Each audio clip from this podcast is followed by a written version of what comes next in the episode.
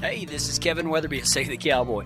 I want you to toe that stirrup, throw a leg over the candle, take a deep seat, and put your hat down tight. I ain't gonna tolerate no whining or griping, so let's all strike a long trot down that narrow trail and learn how to ride with God. Come on! What you waiting on? Let's go. If you have your Bibles, turn with me to the book of Ruth and also Ephesians chapter four. Also Ephesians chapter four. Um, you, you ever had one of those... Uh, Days from hell, you know what I mean? I had one of those a couple of weeks back, and it started real early in the morning. It started real early in the morning. Not only did it start early in the morning, it started early on a Monday morning. Now, y'all have to understand, I ain't like y'all, right? I mean, I usually take Mondays off. I mean, that's... So I, I'm, I'm usually not the one that gripes about Mondays, right? But this Monday, uh, my my lovely wife had an M R I on her shoulder, or on her back, I guess it was. But uh, anyway, so she told me on Sunday, she goes, "Hey, my uh, my appointment for my M R I is at eight thirty in the morning, and basically it's at I two twenty-five and and uh, Lincoln. And so for those that don't live here, that's about an hour away with traffic and everything. And so." We got up and, you know, we, we leave the house at seven thirty and we get over there and we go in and I immediately go sit down. Cammie walks up to the front and I'm trying to do my social media stuff for Save the Cowboy and everything. And, and I hear Cammie go, "You're kidding me." I was like, oh my gosh, this doesn't sound good.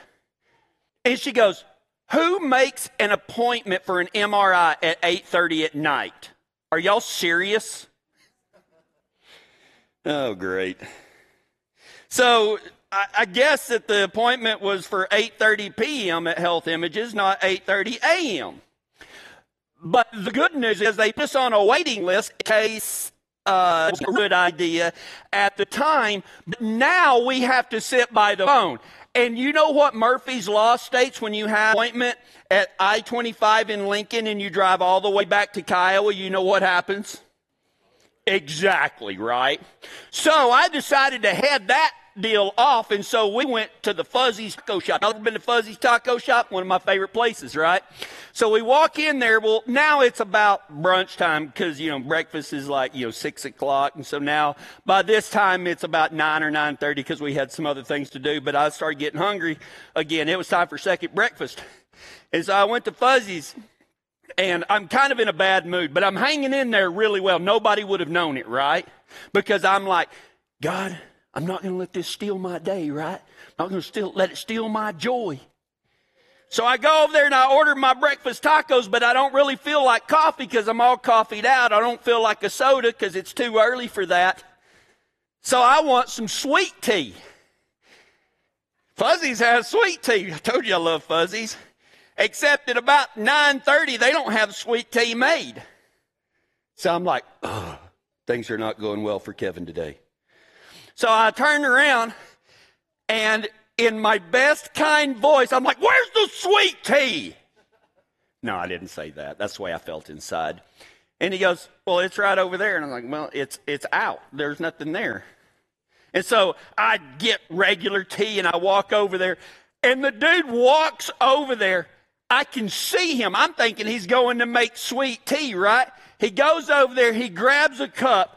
He sticks it under the sweet tea and eyeballs me and goes, as sweet tea starts to pour out. So I threw my cup at him to start off with as a distraction for the throat punch that was coming. Right? No, I didn't do that. I was just like, sorry. You want to know the worst thing to do when you're in a bad mood is eat crow. Right? Oh my gosh, it's horrible. So we eat our breakfast tacos. So I'm still thinking they're going to call any minute. So I'm trying not to go home yet, right? So I, I tell her, I was like, "Hey, don't you have some medicine at Walmart you need picked up?" She goes, "Oh, I'm so glad you remembered that." I was like, "Let's go to Walmart in Elizabeth." So I, stupid, stupid, stupid.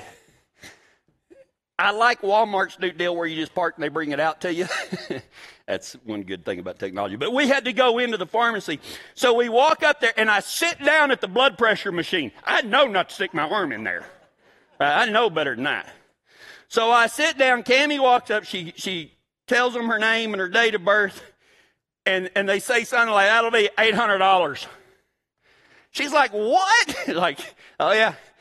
She's like, my insurance, I've never had to pay for this. We don't have any insurance on file. We've only been doing business there for a year, right? It's like, what do you mean you don't have insurance? So she walks over there. She has to get out of that line, walk to the other line that there's a line.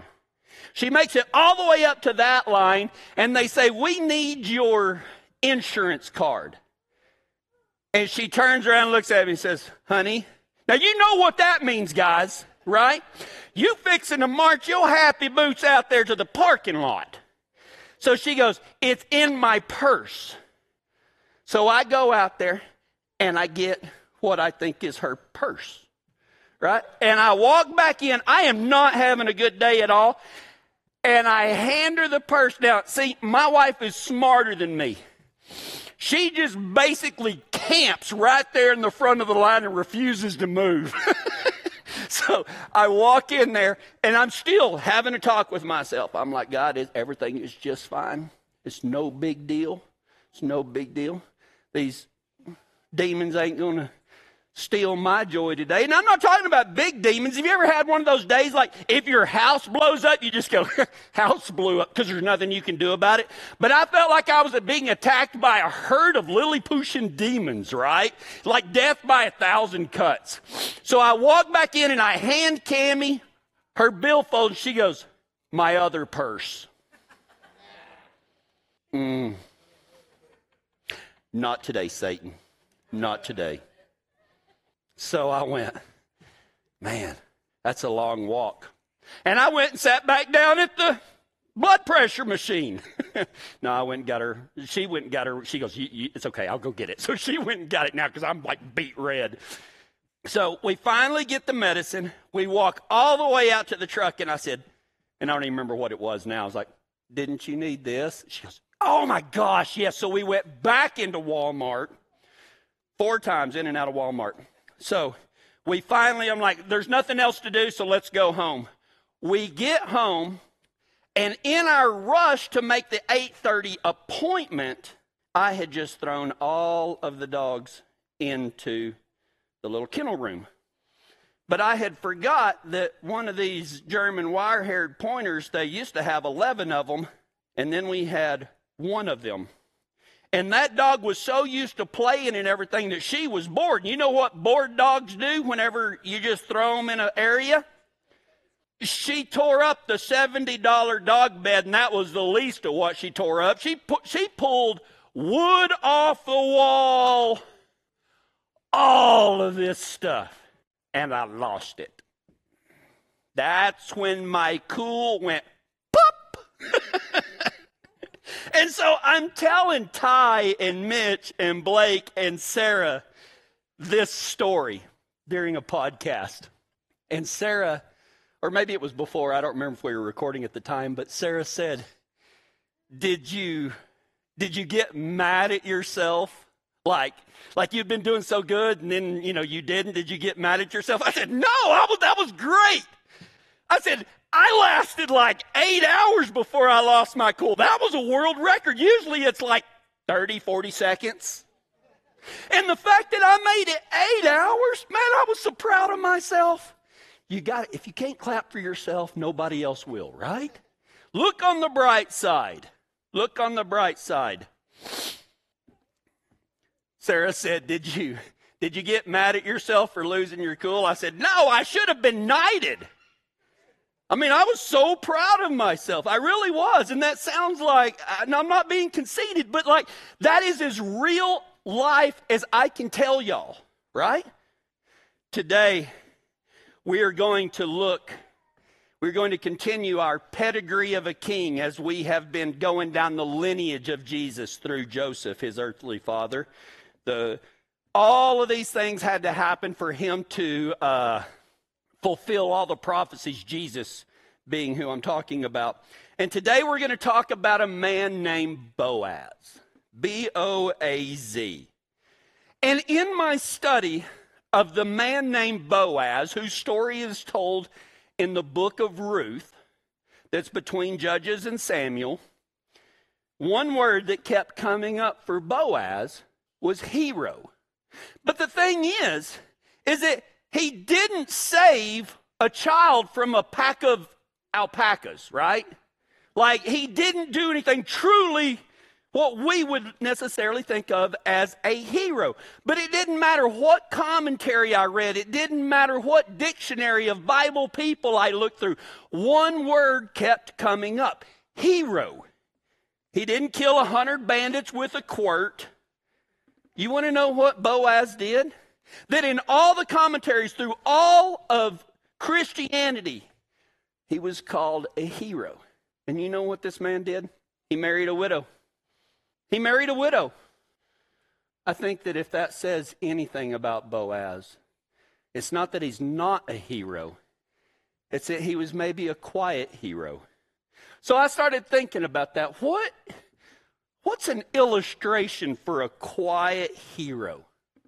And I came up with one that I think sets our mind in the right mindset so that we can learn about the life of Boaz, but not just from a historical concept of what he did, but how can we take something from the life of Boaz and apply it to our lives as Christians? Knights. That's a quiet hero, a knight, because knights live by a code. And it's this code that makes the knight, because a lot of times when we think of knights, we think of the knight in shining armor, but all of that is, is outward appearance. It's not the armor that makes the knight, it's the code by which he lives by. What do you call a knight in service to God? Well, it's a biblical word, and it's a word that is often mistaken through history. I don't think that biblical definitions change, but the way that uh, that people use words do, does change after a while. But we have to look at biblical definitions if we're going to have any sort of constancy. No, I, I think I, no constancy's right. Constancy. Thank you, thank you. I was wondering if anybody's going to catch that. You know what you you know what the biblical word for a knight in the service of God is? It's called a saint. That is what biblical definition we could apply to, is a saint.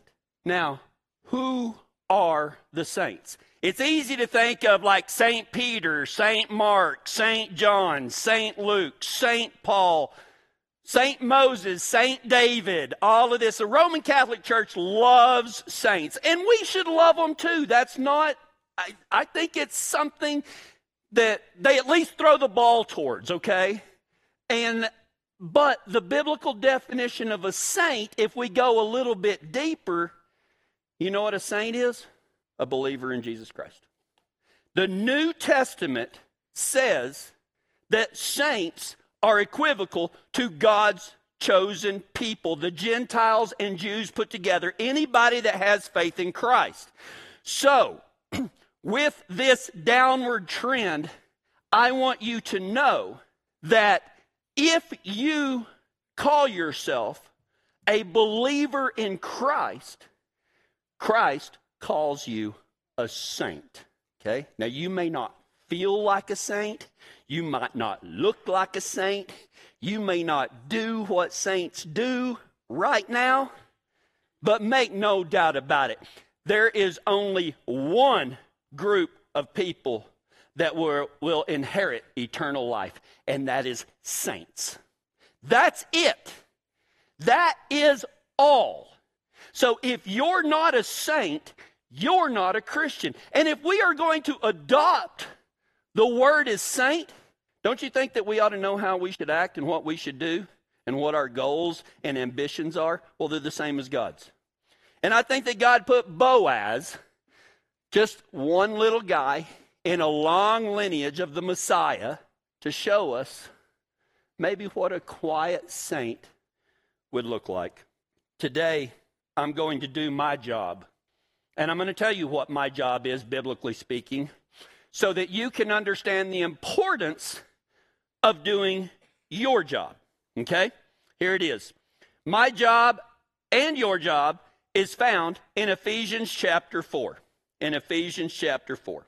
Starting in verse eleven, I'm going to read it out of the English Standard Version. It's a little more churchy than what y'all are normally used to, but I love the imagery and I love the words that they use. Let's read it. And he, he being God, and he gave the apostles, the prophets, and the evangelists, the shepherds, and teachers for this reason. He gave the church, the saints, y'all, right? God gave y'all apostles, prophets, evangelists, shepherds, and teachers for what reason?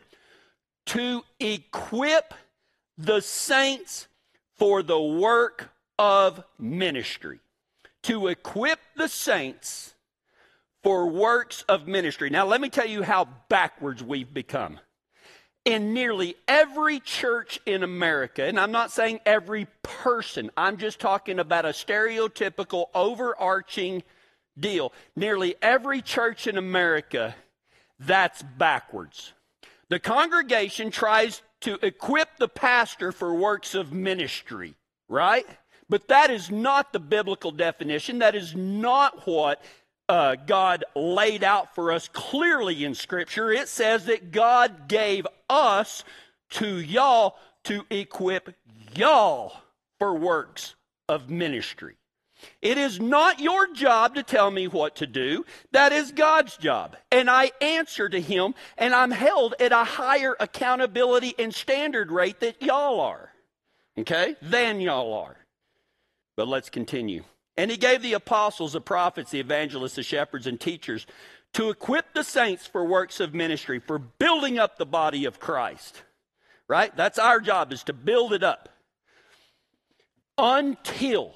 Now it gets into y'all's job. Until we all, including me, attain to the unity of the faith and the knowledge of the Son of God, to mature manhood, to the measure of the stature of the fullness of Christ. Now, let me summarize that for you. Our job, the code that maybe the knight's code, the saint's code that we are to be striving for is unity. Unity. Knowledge. Grow in the grace and knowledge of our Lord and Savior Jesus Christ. There are so many things out there that are vital to the Christian faith that most Christians, I, might I dare say, some of y'all don't even know about. And we'll get into some of that next year, because this will take us just right up to the end of the year. But unity, knowledge, mature manhood. And listen, that's not about men, okay? We're we're not that woke stuff here. We know that God is not talking to man. He's talking about mankind, mature mankindhood, manhood. But the the the most mature, mature, and finally, measure of stature. We are called to be Christ-like. That's what that means. To the measure of the stature of the fullness of Christ. To say that not only do we believe in Jesus Christ, but we follow him. We do things the way he taught us to. We love like he, and blah, blah, blah, right?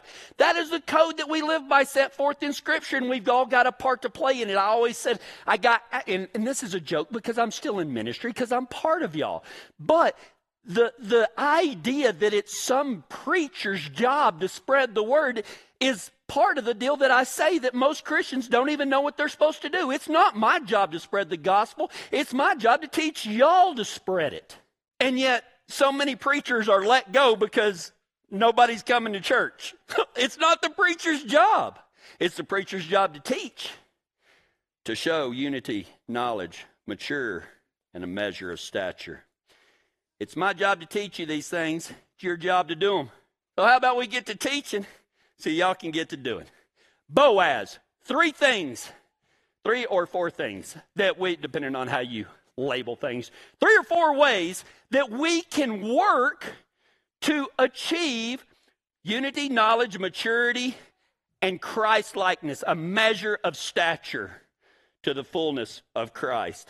The first thing that Boaz did that we can learn, because he's labeled a hero. He's a knight in God's army. He's a saint. He's a believer. And we'll figure that out in just a second. See, Boaz wasn't just somebody. He was somebody. Not a big somebody, but he was a prominent businessman and town leader. He was well respected in the community, which says something about his integrity, which we'll talk about later as well. Boaz was a prominent businessman and town leader. He cared about others. He kept his word, and he had a keen sense of responsibility and integrity. But the code on which we can summarize today's lesson, and this is this is the one thing.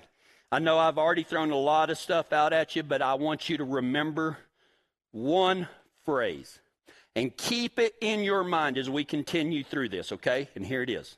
Here it is. Boaz didn't just do what was right. He did it right away, okay? I want you to hold that thought in your mind. Boaz didn't just do what was right. He did it right away. away. I actually, in studying for this message, I was actually watching football, and somebody dropped a quote during a pregame show that he had heard a coach say, and I didn't look it up. I probably should have, because I don't like using quotes without attribution, but here it is. And I'm and I'm kind of paraphrasing it. If it should be done eventually, it should be done now. Okay? If it should be done eventually, it should be done now. Now, I am going to say that because we're all mature, okay? I am not saying to do stupid stuff, okay? If you've never roped something, but eventually you'd like to rope a bull, do not tie your rope onto your saddle horn. Get on your, you know, chestnut mare Mustang rescue and throw a loop around a bull and see what happens. You're going to get yourself killed, okay? So when I say if it should be done eventually, it should be done now, we are talking about mature subjects, not trying to find out if we can come up with some off the wall. It's just a guideline. Like if you know you should read your Bible more, you don't have to wait till January first to make a New Year's resolution to read your Bible more. Okay, that's what I'm saying. If you know it should be done eventually, just do it now, because that's what Boaz was amazing at. If it should be done eventually, he did it now. Boaz didn't just do what was right. He did it right away. First thing is he cared for others. He cared for others. And like this is such an, an uh, like... easy just to flow on past, right? Just flow on past as you're reading the Bible. But in Ruth chapter two, verse four, it says this.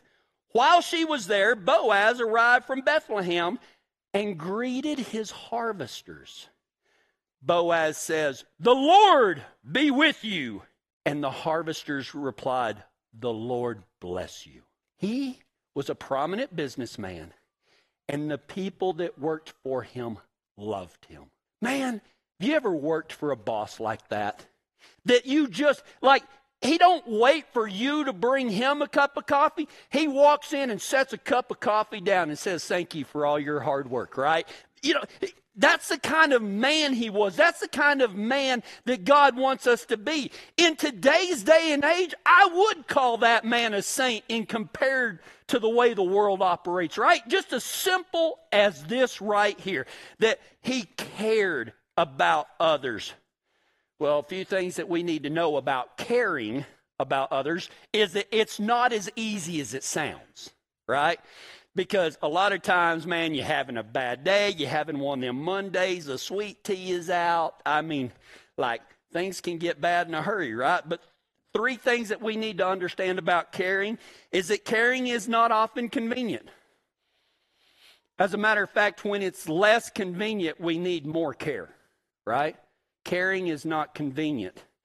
Number two, that we need to know about how to care the way God tells us to. I think that caring is the active part of love, right?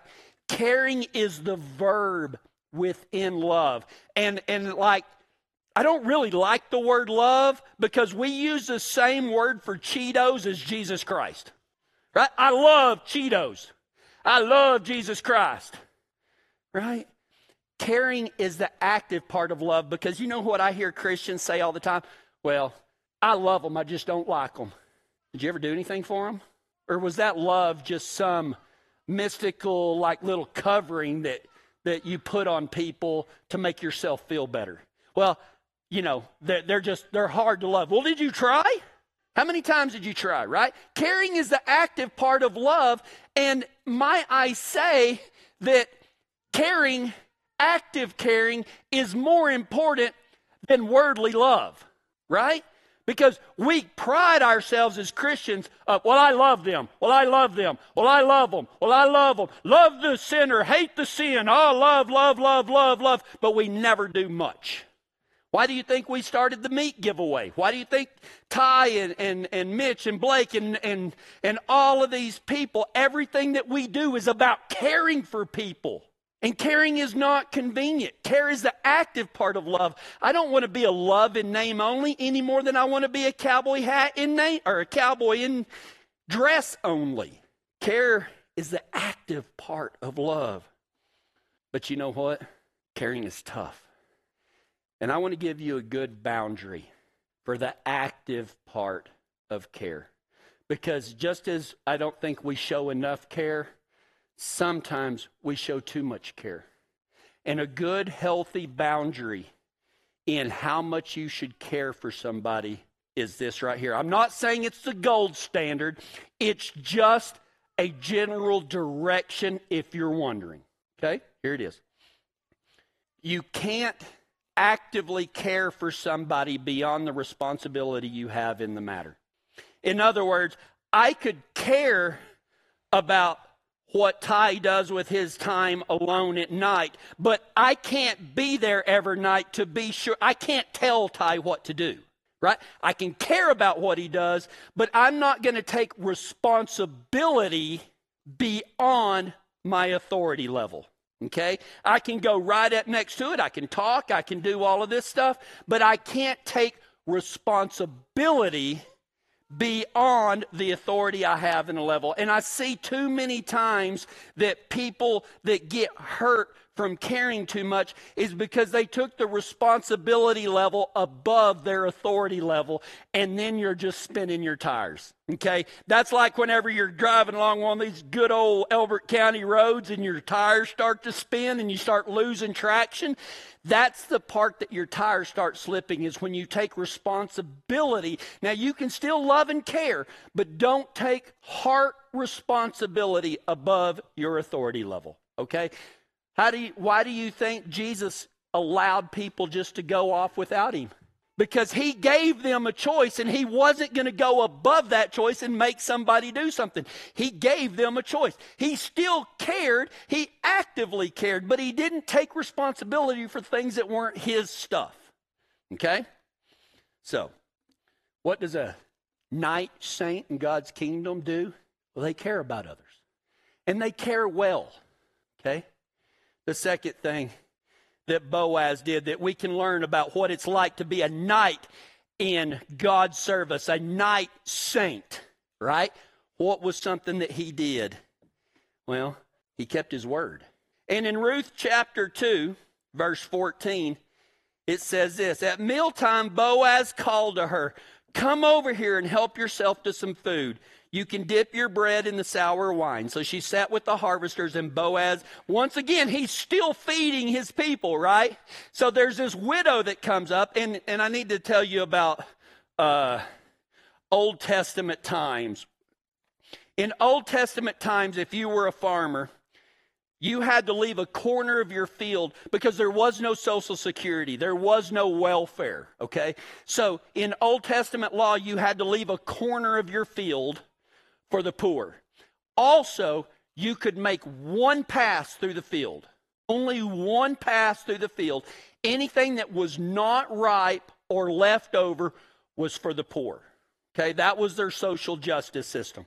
So when this widow comes into Boaz's field to pick, he basically tells the harvesters, because she was kind of a pretty girl, he's like, hey, man, y'all, he goes up and says, hey, I've reserved this area for you to glean from. That's what it's called. I've reserved this area for you to glean from, and I've told the harvesters not to mess with you. But I want you to have food to eat. As a result, not only can you pick off this, some of the stuff that we've already picked, I'm going to leave at the end of the row for you. Not only did he do that, but halfway through the day, he invites her to sit down and eat the meal that he's prepared for his workers. Because he told her, I don't want you to leave here hungry. Now, she thought he was just talking about harvesting food. He went further. Because he cared. In the, at mealtime, Boaz called to her, come over here and help yourself to some food. You can dip your bread in the sour wine. So she sat with the harvesters, and Boaz gave her some roasted grain to eat. She ate all she wanted and still had some left over. See, Boaz kept his word, and he went above and beyond too. One of the most Christ-like things you can do, because remember, we're, we're going by the Ephesians four model, that our job is unity, knowledge, mature, maturity, and measure of stature. Keeping your word fits all of those, okay? Keeping your word. One of the most Christ-like things you can do is keep your word. One of the most qu- noticeable qualities in someone that can keep their word is that they know how to care for others. I mean, it, those two things go hand in hand. These things, this unity, knowledge, maturity, and Christ-likeness, they're all, it, it's hard to do one without it bleeding over into the next. Keeping your word. He did what he said he would do. You know what else? You know why it's important to keep your word? And you've heard me say this, unless it's your first time here, or you weren't paying attention. So I'm sure everybody here has heard this and has taken it to heart. I always say, the number one reason that you should keep your word is if, if you do keep your word, you'll quit giving it out like candy, right? If you did everything you said you would do, you would quit telling people you do all of that, wouldn't you? Because, I mean, now we have this, like, parade mentality. Here, here's my word for you. Here's my word for you. You know, just throwing candy at parades. And we don't do none of it. That's not what God has called us to do. I mean, if we're going to be knights, if we're going to be saints, saints do what they say that they'll do. Boaz was called a hero for it. And lastly, he had a keen sense of responsibility. He had a keen sense of responsibility. In Ruth chapter three, verse eleven, says this. Now don't worry about a thing. He's talking to the girl that was picking all the grain. Now, don't worry about a thing. I will do what is necessary, for everyone in town knows you are a virtuous woman. Now, don't worry about a thing. I will do what is necessary. What was necessary? Real quick, we're talking about Old Testament times. Boaz is kin to this girl's mother-in-law through marriage, okay? And this mother-in-law is a widow. The girl he's helping is a widow. They don't have anybody. Being a widow in Old Testament times was not a pretty sight. But she had some land. The mother-in-law did. She had some land that she wanted to sell. So her closest kinfolk to her husband, her dead husband, lived there. And so by Old Testament law, he had first right of refusal to buy the land. Okay? So what Boaz did when he said, I will do what is necessary, I will go to the town, basically the town council, the town, the front gate where all the leaders sat, and he said, I'll talk to your kinfolk about buying the land for you. So they said, okay. So they go, and he calls this meeting, and he's a, you know, he tells this one guy, the guy's name was Helmut, and um, That took me a while to learn that. And uh, so he tells this guy, he's like, uh, hey, man, Naomi, your your her husband was so-and-so, and he was like a cousin of yours, but you're the closest relative, and he's dead, and her sons are dead. So uh, do you want to buy this piece of land? And he goes, yeah, I'll buy it. But see, there was more to it than that, because because Naomi's husband had died, and even though they had a son, the son had died without any heirs. So because of the Old Testament law, if this kinfolk bought the land, then he would have to marry the daughter-in-law to help continue that line, because they didn't have any heirs. Well, this guy already had heirs. So if he brought this daughter-in-law into his household, basically he would have to marry her and have kids. Well, his kids' inheritance would be split, and he didn't want to do that. So Boaz says, hey, man, if you're going to buy the land, remember, you got to marry this chick over here, because, you know, the line in the Old Testament law. And the guy was like, oh, yep, you're right. Nope, I don't want the land anymore. Nope, nope, nope, nope. Well, here's a crazy Old Testament deal. Anytime a transaction was made, you didn't shake hands. You gave somebody your shoe. I'm not kidding. Go read it. The guy takes his shoe off and hands it to Boaz and says, nope, you can have it. You can have my shoe and the chick. And so he does. And he marries her. And it's great, because he didn't have any kids. See, a night saint goes above and beyond what the world calls for. Because you know what? Here's the deal. All he had said he would do was talk to the guy. You know what could have happened? You know what the Bible kind of infers what was going on here? Is that everybody knew the rules, and everybody was going to see if somebody mentioned it, right? Because, I mean, taking responsibility for somebody in Old Testament times is a big deal, right?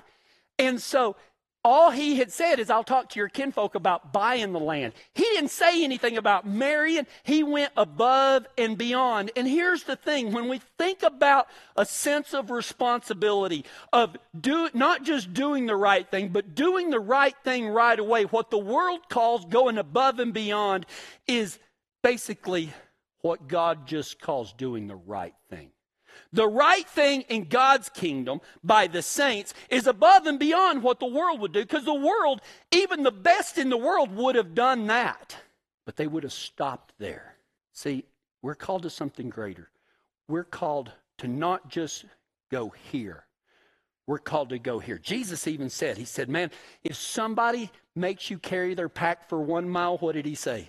Carry it for two. If somebody asks for the cloak off your back, give them your cloak and your tunic. Go above and beyond. That's what God wants. That's why we're called knights. That's why we're called saints, because we do what nobody else will do. Unfortunately, I think that Christianity, a lot of times, instead of doing what needs to be, doing things right and doing it right away, I think what we do is we go for the participation eternity trophy. Let's do the minimum amount so that we can pat ourselves in the back and say, well, I did everything I could, right? That's not a knight. That's not a saint. That is not reaching unity, knowledge, mature manhood, measure of stature. Going above and beyond does those things. Doing what is right, keeping your word, caring about others. And a night saint does what is right, not what is easy. It is the very essence of what separates them from normal people. And it is the essence that you should be separating yourself from the world.